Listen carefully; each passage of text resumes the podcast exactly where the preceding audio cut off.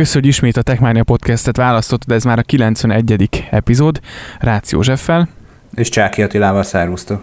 Na hát sziasztok, ismételten összegyűjtöttük az elmúlt egy hét leges legfontosabb történéseit a digitális térből, és kezdenénk is az első témánkkal, ami most azt gondolom, hogy nagyon népszerű, ez pedig a home office és a távmunka hiszen azért jönnek itt a folyamatos harmadik negyedéves értékelések, és a hírek szerint egyébként a Dell-nek a harmadik negyedévnek is egyébként jót tett a távmunka.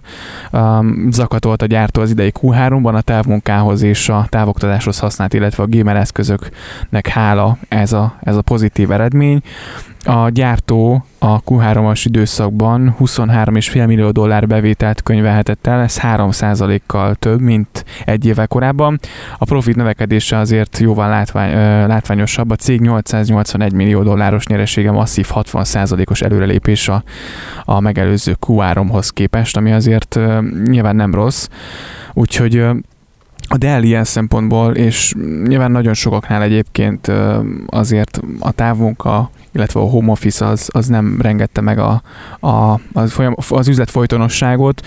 Nyilván itt azért a technológiai cégeknél, akár a Dell-nél, a, azt gondolom, hogy, hogy a, például a, a, akár a Latitude, vagy bármelyik notebook szériájuk azért igen fontos szereplője egy ilyen helyzetben a, a működésnek és a technológiának. Nem tudom, hogy, hogy neked egyébként mi a véleményed erről, vagy, vagy mennyi, mit gondolsz egyébként, hogy mennyire lehet hatékonyan működtetni egy csapatot a digitális térben? Hát rákanyarodva, vagy rákapcsolódva inkább erre a Latitude vonalra, hát nálunk a cégnél sokaknak egyébként pont ez a fajta gyártó, ezen terméke, amely a munkavégzésért felelős eszköz a hétköznapokban tudnék mondani hideget és, és meleget is ezzel kapcsolatosan, viszont az látszódik, hogy általánosságban véve a nap végén, hogyha átlagoljuk, akkor nagyon jó eszközöket árértékarányban kínálnak most jelenleg Dellék, és ö, látszik az is, hogy az az árértékarány, meg az a minőség, amit ők biztosítanak, kompromisszumokkal bár, de, de a számaikon is pozitívként mutathatóak fel, hogy, hogy, hogy nem véletlenül vásároltak be náluk a cégek, és nem véletlenül falták fel az összes készletet.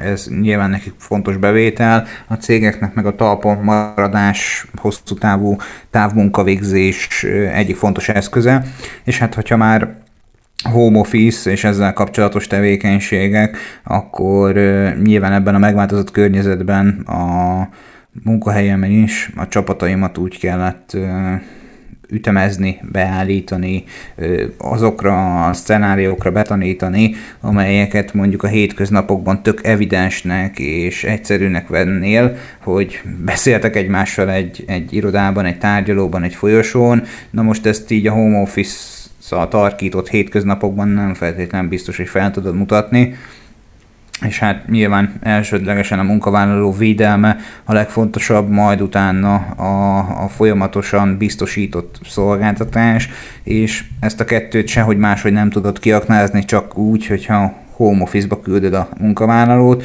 ehhez viszont ugye fontos, hogy a kezébe adj olyan eszközöket, amivel minőségi munkavégzést tud végrehajtani. Ennek eredménye az, hogy felvásárolták a piacon lévő eszközöket, és ahogy tavasszal, így nagy valószínűséggel most ősszel is egy hatalmas nagy gap lesz a piacon az eszközökben, pontosabban az elérhető áru eszközökben, mert hogy az alja, ami senkinek nem kell, az nyilvánvalóan lesz, a teteje, amit senki nem tud megfizetni, nyilvánvalóan lesz, a kettő közé lőtt mondjuk akár említett korábbi Dell hordozható készülékekből meg óriási hiány lesz ennek a cég csak örül, mert fogy a terméke, de ez majd a számain valószínűleg egyébként 2024-ben meg fognak látszódni. Én bízom abban, hogy az oltás mondjuk mondhatni világszintű elterjedésével ez az érték, ezek a, ezek a mértékek visszaállnak a normális kerékvágásba, mint ahogyan a munkavégzés is egy hibrid módszerre át tud majd állni.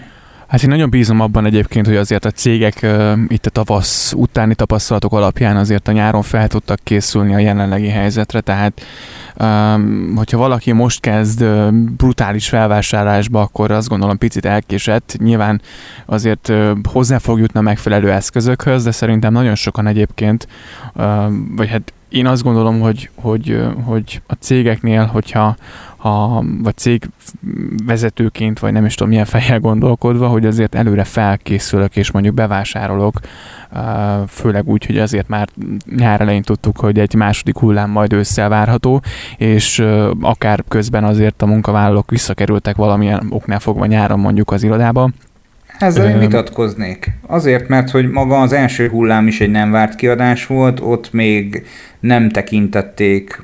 Most ezt nem a saját bőrömön tapasztalom, hanem ismerek olyan cégeket, akik ugyanebben a cipőben járnak. Első körben azt mondták, hogy ez egy bagatál dolog, nem foglalkozunk ezzel, majd akkor, hogyha te hazamész home office-ba, akkor te úgyse dolgozol, nem engedlek haza, járjál be csak szépen. Majd most itt a második hullám alkalmával már azért látszódik a hajlandóság a home office-ra való nyitásra, de most már ugye nagyobb problémában, bajban vannak, hogy itt vannak az évvégi mérlegelések, és hát az idei évi költségvetésben nem volt bele számolva azok a plusz eszközöknek a bevásárlása, amit mondjuk évvégén, ha mondjuk befektetői szemszögből kell elszámolni, vagy csak egyszerűen egy éves átlagot kell mutatni, akkor ez hatalmas nagy kiadás várható még ezekkel az eszközökkel.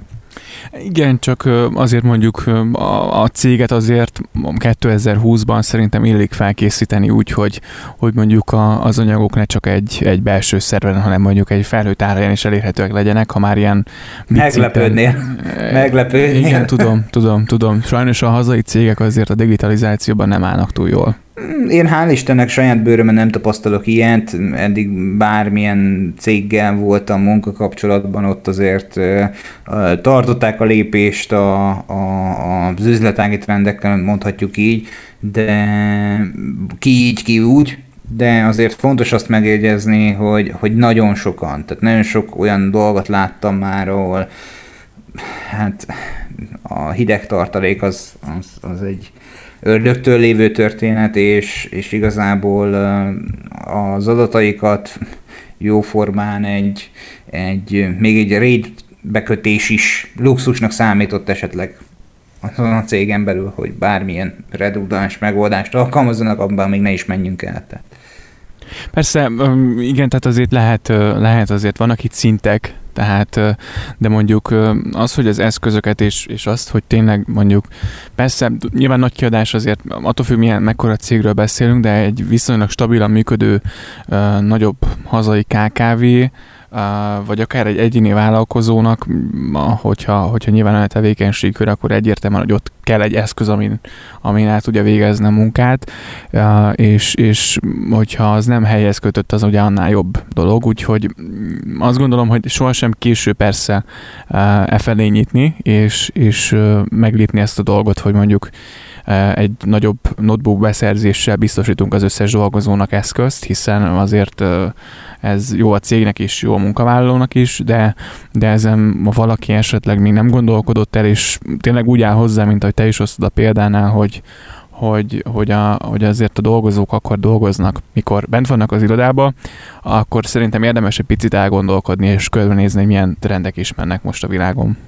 És én tanácsolom egyébként, hogy érdemes olyankor megfontolni azt, hogy munkahelyet váltunk, mert hogy ez a szemléletmód bármilyen üzleti ö, szegmensben nem állja meg a helyét. Én úgy gondolom, hogy az, az nem egy irány, hogy a munkavállalót csak akkor tekintjük. Nyilván persze szalag melletti munkavégzésnél nem tudja otthonról végezni, tehát én ezt nem vitatom, de vannak olyan tevékenységek, amelyeket nyugodt szíven át lehetne helyezni munkába a nap végén, hogyha összesítenénk a bevétel kiadás költségét, egyébként halkan jegyzem meg, hogy van, amikor a munka, munkáltató jobban járna, mint a munkavállaló, ha már csak rezsi felhasználást vizsgálunk, mindemellett meg a munkavállalóban is egy sokkal nagyobb komfort érzet alakulhat ki. Tehát rengeteg pozitív nexusa lehet a távmunkának, és ezt, ezt érdemes, érdemes alkalmazni, mert mert ez a munkavállaló az könnyen el fog vándorolni másik helyre.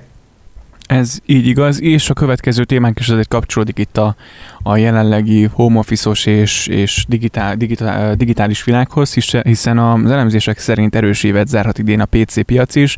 Az IDC előrejelzése szerint az össznépi, össznépi home office és a távoktatás viszi a hátán a PC piac, a 20-as évet pedig a hát azért erősen zárhatja tehát itt a PC és, és a, az asztali gépek és a notebookok piaca, hiszen ebben az évben a, az elemzések szerint 12,7%-os növekedésre számítanak, ami összesen 82,1 millió értékesített eszközt jelent, ami, ami azért nyilván nagyon sok, tehát azon kívül, hogy láttunk, illetve amikor volt ugye a globális gazdasági világválság, és hát ugye mélyrepülésben volt a PC piac, és valamikor talán 2014-15 környékén lehetett mondani azt, hogy kilábalt és ismételten növekedésnek tudhat, vagy ismételten növekedik ez a, ez a szegmens. Ahhoz képest szerintem a 2000 20-ra, és, és nem tudom, hogy, a, hogy nem lett volna a pandémia, mennyire tolja meg hogy mennyire erősödik fel ez a PC-s piac, de az, az biztos, hogy hát 2020-ban a konnektivitás uh, nem tudom, hogy mennyire tolhatta volna meg ezt a dolgot, de az biztos, hogy, hogy talán most ugye még jobban felértékelődött, mint, mint ahogy ezt eddig gondoltuk, és azért a PC piac belértve az asztali állomásokat és a notebookokat is, hát ugye szintén fontos szereplője a, akár nézzünk itt egy hétköznapi embert, illetve az előbb említett cégek életében is, azért otthon is ma már, ma már azt gondolom, hogy, hogy létfontosságú. Legalább egy eszköz a, a, van a háztartásokban, legalábbis az elemzések szerint. Nyilván itt is azért mondhatjuk azt, hogy nem mindenki tud sajnos hozzájutni ilyen eszközökhöz, és azt azért látni is ugye a digitális oktatás kapcsán, de, de nagyon sok családnál már ott van az az eszköz, és, és szerintem azok a családok is bevásároltak most, akik egyébként egyébként korábban nem gondolták volna, hogy, hogy ennek ilyen nagy jelentősége van. És már pedig nagy jelentősége van, ugye az előrejelzés szerint mm, azok az információk, amiket itt magunk előtt látunk, ugye Európát, közel-keletet, valamint Afrikát foglalja egybe, hogy elég nagy ugye ez a növekedés, tehát ez közel 13 os összesen 82,1 millió értékesített eszközről beszélünk, és ráadásul a becslések alapján ez a lendület a jövő év első felében, első negyed évében is még trend lesz, úgyhogy Úgyhogy számottevő növekedés várható ezen a piacon. Egyébként ez meglátszik abban is, hogy, hogy a, az eszközök árai nem feltétlen csak amiatt nőttek meg, tehát legyen mondjuk ez merevlemez, vagy SSD, vagy, vagy tök mindegy, hogy minek hívjuk, tehát tár vagy adathordozó, pendrive, videokártya, bármi egyéb, nem csak azért nőttek meg, mert koronavírus van, hanem ugye kettő okból kifolyólag növekszik egy terméknek az ára, ezt nagyon jól tudhatjuk, vagy hogyha nő rá a kereslet, vagy hogyha abban az esetben, hogyha olyasfajta terméket állítunk elő, aminek nincsen konkurenciája. Most ebben az esetben ugye az adathordozó adattárolás azért látszódik, hogy fő hangsúlyá vált, még akkor is, hogy bármilyen felhőszolgáltatót használunk, mindennek egy picit kúszott feljebb az ára.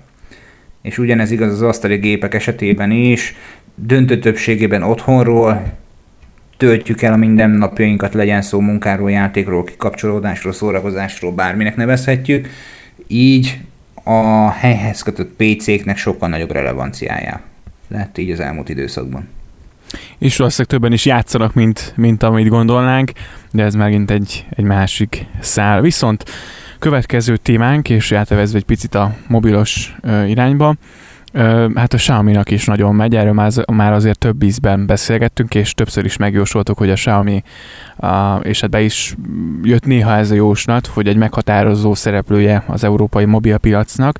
46,6 millió okos telefon szállított le a harmadik negyedév, negyedév során a Xiaomi. Ez új rekord egyébként a gyártó számára. Az elmúlt pár évben lettek ugye nagyon népszerű márka Európában, és ezzel egyébként egyszerre az okostelefonjaikra is hát egyre többen kíváncsiak. Tavaly és idén például soha nem látott magasságba szöktek egyébként a régióban a gyártó eladásai, de más piacokon is nagyon jól teljesít a cég, kihasználva nyilván itt azt, hogy azért a Huawei egyre jobban csúszik le a lejtőn, milyen csúnyán fogalmazva, és hát a Xiaomi azért minden megmozgat, hogy átvegye a riválisra helyét, és szerintem nagyon jó úton is járnak egyébként etéren. A vizsgált három hónapos időszak alatt 45,3%-kal több mobil került a viszonteladókhoz, mint egy évvel korábban, ez pedig összesítésben 13,5%-os piaci részesedéshez volt elég, amivel a Xiaomi a harmadik legnagyobb az okos telefonok piacán, ami viszont nagyon durva. Láttuk, hogy dinamikusan nő a Xiaomi, de hogy a harmadik helyet sikerül megszereznie Európában, azért az szerintem egy nagyon szép teljesítmény. Tudjuk, hogy ezért jó pár év már mögötte van a Xiaomi-nak, nagyon régóta dolgoznak azon, hogy tényleg nagyon népszerűek is legyenek, viszont az eszközeik azt gondolom, hogy, hogy, hogy most egyre jobbak, ugye itt van most például az új zászlóshajója, amit pont egyébként a mai nap láttam, hogy Budapesten egy ilyen nagy óriás plakáton, és én is így felkaptam rá a fejem, hogy 144 kg vagy ö, herces kijelző, mondom, az igen.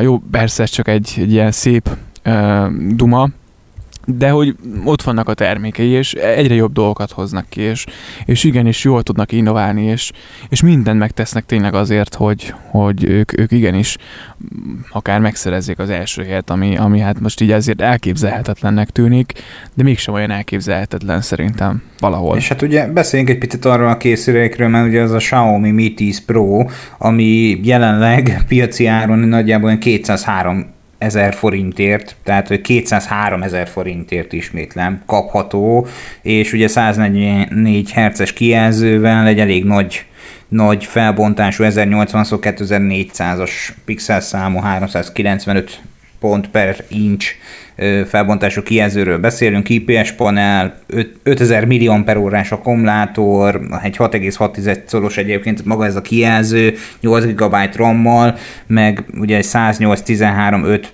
illetve 20 hátlapi, illetve előlapi kamerával. Én úgy gondolom, hogy ez egy olyan, hát mi erre a szép szó? Egy bika telefon, amely, amely, amelynek rengeteg pozitívum van, tehát brutális üzemidő, remek árértékarány, kitűnő kamera. Egy baja van, hogy nem bővíthető a tárhely, de hogyha mondjuk iOS szemszögből, vagy Apple szemszögből vizsgáljuk, tök mindegy nekünk. Ami még negatívum, ugye, hogy LCD kijelzőről beszélünk, de mindemellett kicsit csúnyácskább kijelző, nem mondom azt, hogy rossz, kicsit csúnyácskább kijelző, de 5000 millió per órás akkumulátor. Jó napot kívánok, iPhone 12. Igen, ami, ami azért nem egy, nem egy gyenge dolog, tehát 2020-ban. Igen, és tehát, hogy, hogy, hogy az akkukapacitás, a, a, a soha le nem merültség, az egyik nagyon fontos alapeleme ugye az idei év konnektivitásának is, meg hát egyébként is szerintem alapvető elvárás lehetne, minél tovább bírja egy töltéssel egy készülék. Látszik az, hogy törekszenek a felhasználók igényei kielégítésére, és ezzel a törekvésen egyre nagyobb torta szeretet harapnak ki a szolgáltatói piacból, és akkor még itt csak most mobiltelefonokról beszéltünk, az összes többi okos eszközről nem. Na de, ha már... Ö, Bocsánat, még egy dolog, egyetlen egy dolog, mielőtt nem felejtem, Krisztiánnal beszélgettem a Twitteren, ugye rendszeres Techmania podcast hallgató, aki megírta, hogy vásárolt egyébként egy iPhone 12 Pro Max-et, úgyhogy mondta, hogy majd beszámol a tapasztalatairól, úgyhogy kíváncsian várjuk egyébként, hogy hogy ő neki ezzel kapcsolatosan milyen tapasztalatai vannak, akár az előző generációhoz is nyugodtan jöhet a, a, a hasonlítás, de hogyha mondjuk valami konkurens gyártóval össze tudná hasonlítani, hogyha esetleg van mondjuk másik készülék, erről még nem beszéltünk, az tök jó lenne. Egyszer jó lenne. Mondjuk egyébként tudja, hogy számtalan ilyen teszt van a neten, ahol Xiaomi és, és iPhone-okat hasonlítanak, azt mondjuk egyszer se kerestem rá, de, de mondjuk egy ilyen hétköznapi összehasonlítást szívesen megnéznék, lehet, hogy kellene majd egyet csinálni. Na mindegy.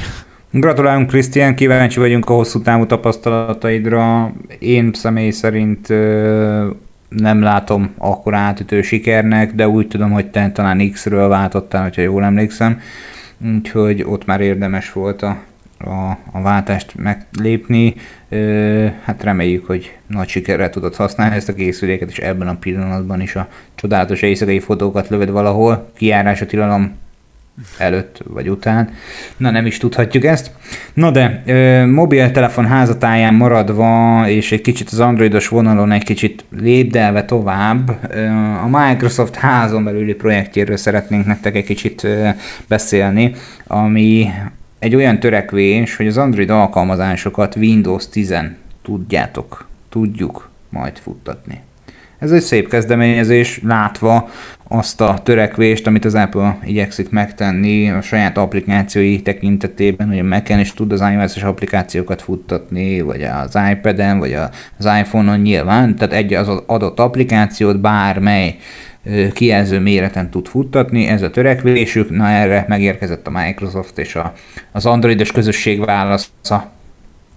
Ami igen, nem egy rossz dolog, tehát az már ugye látszik, hogy hogy azért a Microsoft próbál kinyitni valamilyen formában, és ugye zárójel benne ugye ez a Samsungon keresztül az Android felé, ugye itt a, a Samsung készüléket ugye már lehet bizonyos módon használni, ugye Windowsos, mármint ugye, hogy a Windowsos rendszeren, de az, az még továbbra is elmarad, és ezen gondolkodom, hogy teljes átjárhatóság az Android és a Windows között, legyen szó Xiaomi-ról, Samsungról, nem tudom, a korábbi Huawei-ekről nincs.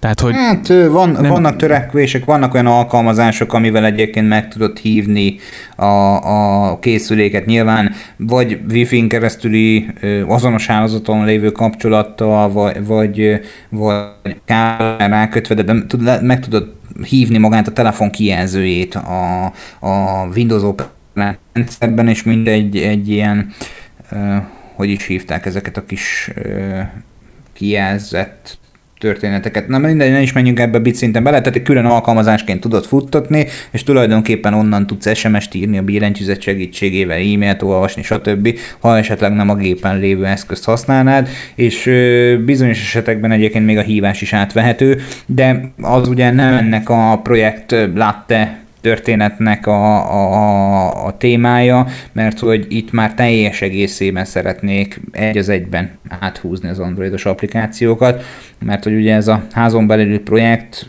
az a, az a célja, hogy lehetővé tegye az alkalmazás fejlesztők számára, hogy minimális módosítással kihozzák az Android alkalmazásaikat Windows 10 operációs rendszerre, és ugye ez nyilván látszódik a Microsoft törekvése a, ugye a Windows Subsystem for Linux tekintetében is, ami esetében ugyanúgy, ugyanerre a, a subsystemre épül egyébként ez a megoldás, amit ők most elénk tártak, vagy hát elénk a nagy közönség elé tártak. Igen, itt lényegében a Play Services fogják majd, vagy illetve egy appin keresztül összekötni a Windows-zal, illetve a Windows 10-zel, nyilván majd itt megfelelő a különböző szervizeket, meg egyéb ilyen alkalmazásokat kell ehhez telepíteni, illetve fog majd gondolom a Microsoft elkészíteni, és az alkalmazásokat ugye valószínűleg újra kell fordítani majd X86-ra, ha csak ugye a Microsoft nem hajt végre valamilyen emulációt, vagy valamilyen kompatibilitási megoldást itt a háttérben. Úgyhogy azért eléggé még itt ez rizikós talaj, de törekvés az egyértelműen látszik egyébként, hogy a Windows felhasználók a, a Windows-os rendszeren tudják futtatni az androidos alkalmazásaikat, lényegében ugyanúgy, mint hogyha telefonon használnak. Ez a törekvés egyértelmű. Hát jelenleg ugye itt a Samsungra korlátozódnak ezek a dolgok, ugye az előbb említett megoldással, ugye, hogy összecsatlakoztatod, és akkor ott van egy ilyen ö, emulált szerű megoldásban a, a telefononnak a képernyője. Ö, hát kíváncsi vagyok rá egyébként, hogy, hogy ebből mit hoznak ki, az biztos, hogy muszáj nekik is nyitni a teljes átjárhatóság felé, hiszen, hiszen ugye azért ezt most a, a az apple ezt nagyon jól meglovagolták, főleg itt a saját gyártású csipekkel, hogy lényegében egy Facebook appot ugyanúgy el tudsz futtatni majd a MacBookodon, és ugyanazokat az applikációkat ugye fogod tudni futtatni, mint a készülékeden, és ezek oda-vissza kompatibilisek lesznek itt, itt az irány az, az tisztán látszik. Kérdés, hogy ezt ők nekik hogy sikerül megoldaniuk hosszú távon. Így van. Hát én biztos vagyok abban, hogy ez nem egy kútba dobott 5 forintos vagy fejsze esete lesz.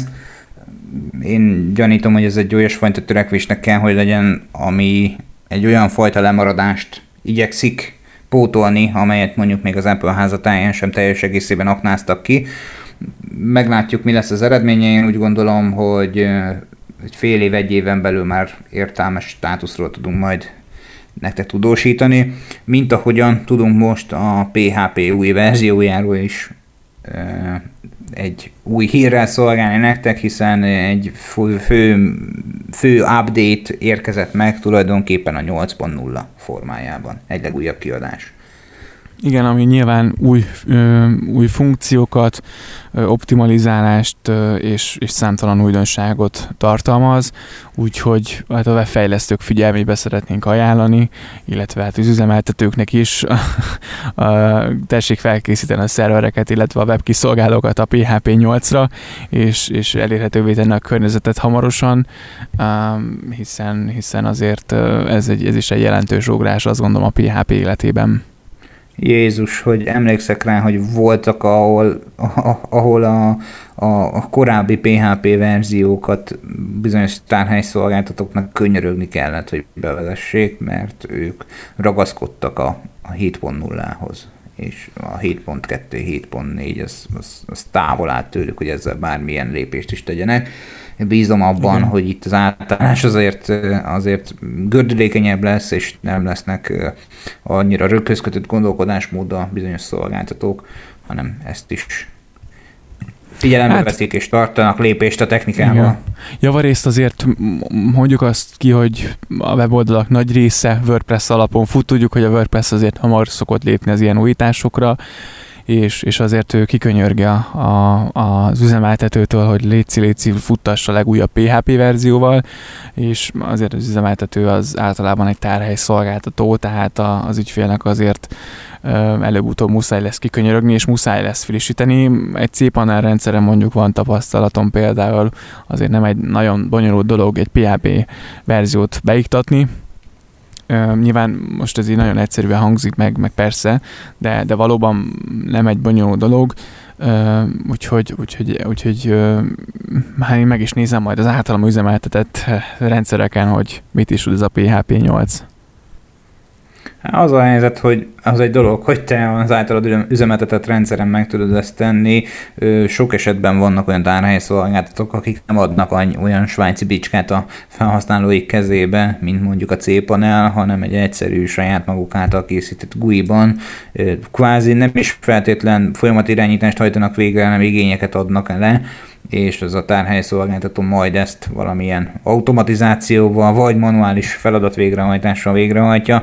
No, itt lesz felakadás és itt kis csúszás, mint ahogyan egyébként volt az Amazon Web Service is, nem PHP miatt, hanem egyéb más okokból kifolyólag, de november 25-e nem a legszebb nap volt számukra. Igen, azért az Amazon Web Services rengeteg más cég is használja, például a Flickr, vagy az Adobe Spark, az Anchor is egyébként, a, és, még, és még azért viszonylag sokan a New Yorki Metro weboldala is onnan fut, és, és azért nagyon sokan, nagyon sok cég használja az AVS megoldásait, hiszen az AVS ugye az egyik legmeghatározóbb felhő alapú cloud cég, a, ugye a Google és, és itt a egyéb más szolgáltatók a Microsoft mellett. Talán az Amazon az egyik legelterjedtebb a, a web services témában, és azért ez egy elég kellemetlen leállás tud lenni. Azért tudjuk, hogy mondjuk a Facebooknak is, ugye, aki nyilván saját, saját szervereket használ, van egyfajta leállása, de azt gondolom, hogy, hogy ezért az Amazon sem árul valahol zsákba macskát. Nyilván megvannak a kellőképpen a redundanciák, de, de 100%-os uptime-ot, jól emlékszem, ők sem garantálnak. Tehát nem volt egy nagy leállás, nem volt so hosszú időről szó, viszont, viszont fennakadások voltak, több oldal is, és több több oldal is beszámolt, viszont fontos azt megjegyezni, hogy csak az Egyesült Államokban lévő szervereket érintette ez a fajta döcögés. Európában minden kifogástalanul működött, tehát valami Amerikában történt, az amerikai hálózaton, vagy az ottani adatparkokban történt valami, lehet, hogy épp a rendszer gazdálott, és akkor vetne ráfeküdt a billentyűzetre egy, nem tudom, egy update során, vagy nem, nem, nem, nem tudom elképzelni, hogy mi történt, hiszen több információt nem tudtunk sajnos meg. Szerintem nem véletlenül. És ugye kihatással volt ez a, ez a probléma akár olyan nagy nevekre is, mint, mint mondjuk akár a Spotify vagy ugye a Facebook. Bizonyos esetekben ők is egy picit sántigattak ettől a történettől, elkezdtek sántítani, mint ahogyan a Spotify-nak fájt az is, hogy 300 ezer fiók, Spotify fiók adatai kerülhettek illetéktelen kezekbe, mivel hogy a támadók más adatszivárgásokból szerzett azonosítókkal próbáltak hozzáférni a felhasználói fiókokhoz. És úgy látszik, hogy volt, amikor sikeresen. Igen, nagyjából egyébként egy 72 gigabájtot meghaladó méretű, több külső adatszivárgásból összeállított adatbázis segítségével próbáltak hozzáférni itt a zene streaming szolgáltatásban használt felhasználói profilokhoz. Egyébként ez még júliusban történt, az ügy részleteiről pedig a napokban egy blogpostban számoltak be. Ez szerint az ismeretlen támadók egy jó esélye több forrásból összefércelt több mint 380 millió rekordot tartalmazó adatbázis alapján próbáltak meg bejutni ugye a Spotify felhasználóinak fiókjába. Az adatbázisban ott voltak egyébként a felhasználók e-mail címei, megadott tartózkodási országok, felhasználónevek, jelszavak, illetve az is, hogy azokkal sikeresen hozzá lehet férni megadott vagy megcélzott profilokhoz. A kutatóknak egyébként nem sikerült kideríteni, hogy hatalmas méretű adatbázis pontosan milyen forrásokból állították össze a támadók. Posztjuk szerint ugyan, ugyanakkor tudható, hogy az információk nem a Spotify-tól szivárogtak ki, valószínűleg más platformokról, appokból vagy egyéb online szolgáltatások ból illetéktelenül megszerzett, megszerzett adatokról van szó. Az adatbázist a támadók egyébként egy szabadon hozzáférhető szerveren tárolták, bármiféle védelem vagy titkosítás nélkül. Úgyhogy ez fontos, hogy a Spotify-t, illetve az ő szervereit célzottan nem ért a támadás. Hát igen, de az adatokkal azért biztos vagyok benne, hogy kíséreltek meg belépést. Tehát arra azért nem szól a fáma, hogy nem próbálták ki azokat az a hozzáféréseket. Ez is igaz, ez is igaz. Én nem kaptam értesítést mondjuk, bármi kaphatok, de mondjuk a Facebookon ma vagyok belépve, ahol pedig be van kapcsolva kétfaktoros hitelesítés, úgyhogy hát bízom benne, hogy biztonságban vannak a, a, a kedvenc, nem tudom, zenelistáim. Hát ez még semmi, tehát... semmire nem garancia. Jutatást. Az a zenelistáid egyébként biztos, biztos vagyok benne, hogy hogy biztonságban vannak, nem fogják előled elhallgatni, vagy kihallgatni a, a Spotify-ból, de hogyha mégis ilyen így történne, akkor majd küldök át pár zenét SMS-ben, vagy vapon feltöltöm a 0690 Spotify című Légy szíves. küldött SMS-et követően, de minden mellett azért fontos megjegyezni, hogy ez a több forrásból összetoltozott táblázat azért ez rémisztő. Tehát, hogy kérdés az az, hogy ugye a Spotify-hoz történő felhasználó név és jelszóval való bejelentkezéshez azok a felhasználók, akik átadták ezeket az adatokat. Biztos, hogy nem a Spotify abból lopták ki. Akkor hol adták meg? Tehát, hogy valahova be kellett, hogy jelentkezzenek ezzel a Spotify fiókkal. Hát azért számtalan ilyen kamu, meg ilyen mindenféle adathalász oldal van, és azért tudjuk, hogy,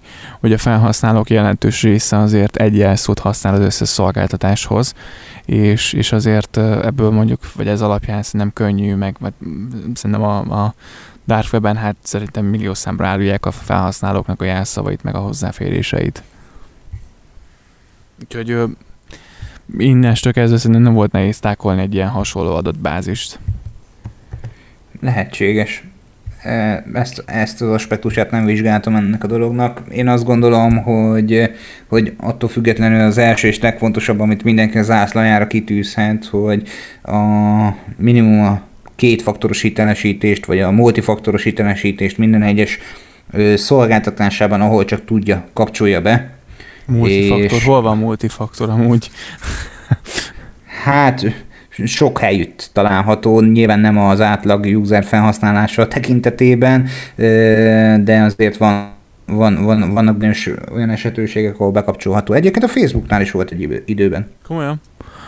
Mondjuk nekem Persze. csak az autentikáció meg a, meg a telefonszámom van hozzáadva, úgyhogy Úgyhogy ez a kettő, mert hogy ez a két fajta módon kapható meg a másodlagos kódot, de nem tudom, hogy még amit, amivel szemezgettem nagyon sokáig egyébként, ugye ezek a hardveres cuccok, um, most nem jut eszembe írta a neve, de hogy néztem azért mondjuk egy ilyen eszköz 12 ezer forint, és ugye csak egy mondjuk a, a Gmail, Gmail fiókomat ugye tudnám ezzel például, hogy fizikálisan az a baj, hogy ezeket elhagyom. Tehát én az airpods ugye hát tudjuk, hogy aki rendszeres Techmania podcast hallgató, hogy mennyire tudok vigyázni. Hát hogyha, hogyha ez kell ahhoz, hogy, hogy én ne hagyjam el, akkor, vagy hogy hozzáférjek a postafiókomhoz, nem merném rátenni a fejem, hogy nem hagyom el.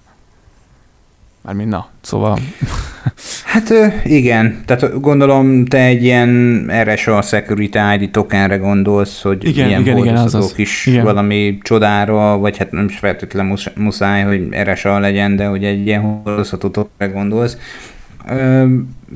Én nem tartom azt annyira fontosnak, főleg úgy, hogy azon, te, azon eszközök tükrében, hogy ott van a Google Authenticator, a Microsoft Authenticator, amelyek, amelyek egyébként instant lehetőséget nyújtanak ennek a kicserélésére, mert hogy uh-huh. tulajdonképpen ez a, ez a token, ez a eszköz sem csinál sokkal különösebben mást, mint ez a két említett applikáció. Mind a kettőnek az adat folyamába bele lehet hallgatni, hogyha nagyon akarunk, mármint, hogy nem mi átlag felhasználók, hanem a hozzáértők, hogyha akarnak nyugodt, nyugodt szívvel, elcsíphetik azokat az információkat, nem nyilván nem a, nem tudom, a, az autórádióval fogják ezt lefülelni, vagy a nem tudom, az esernyővel, mint a KGB-s ügyekben, de egy szó mint száz, hogy nincs olyan, hogy törhetetlen, és nincs olyan, hogy megkerülhetetlen, de törekedjünk arra, hogy a biztonsági szintet a legmagasabb szintre állítsuk be minden egyes felhasználói fiókunkban. Úgy legyen ez, legyen ez a zárszó a mai résznél, úgyhogy köszönjük szépen, hogy eljutottál eddig a pontig. Nagyon fontos, hogy a techmaniapodcast.hu oldalon keresztül minden információt megtalálsz rólunk, tudsz magadnak választani megfelelő platformot, akár Spotify, akár legyen szó Apple Podcastról, és még egy csomó más platformról, ahol meg tudod hallgatni a korábbi epizódjainkat is, és, és hogyha bármivel kapcsolatban véleményed és hozzászólásod lenne, akkor azt szintén várjuk tőled. Így van, keres bennünket bátran, elérhetőek vagyunk a LinkedIn-en, a Facebookon, Twitteren, Instagramon, keres bennünket, infokukasztechmaniapodcast.hu. Jövő héten is hozunk izgalmas epizódot számotokra, a legfrissebb hírekkel. Találkozunk akkor is. Jók legyetek, sziasztok! Sziasztok!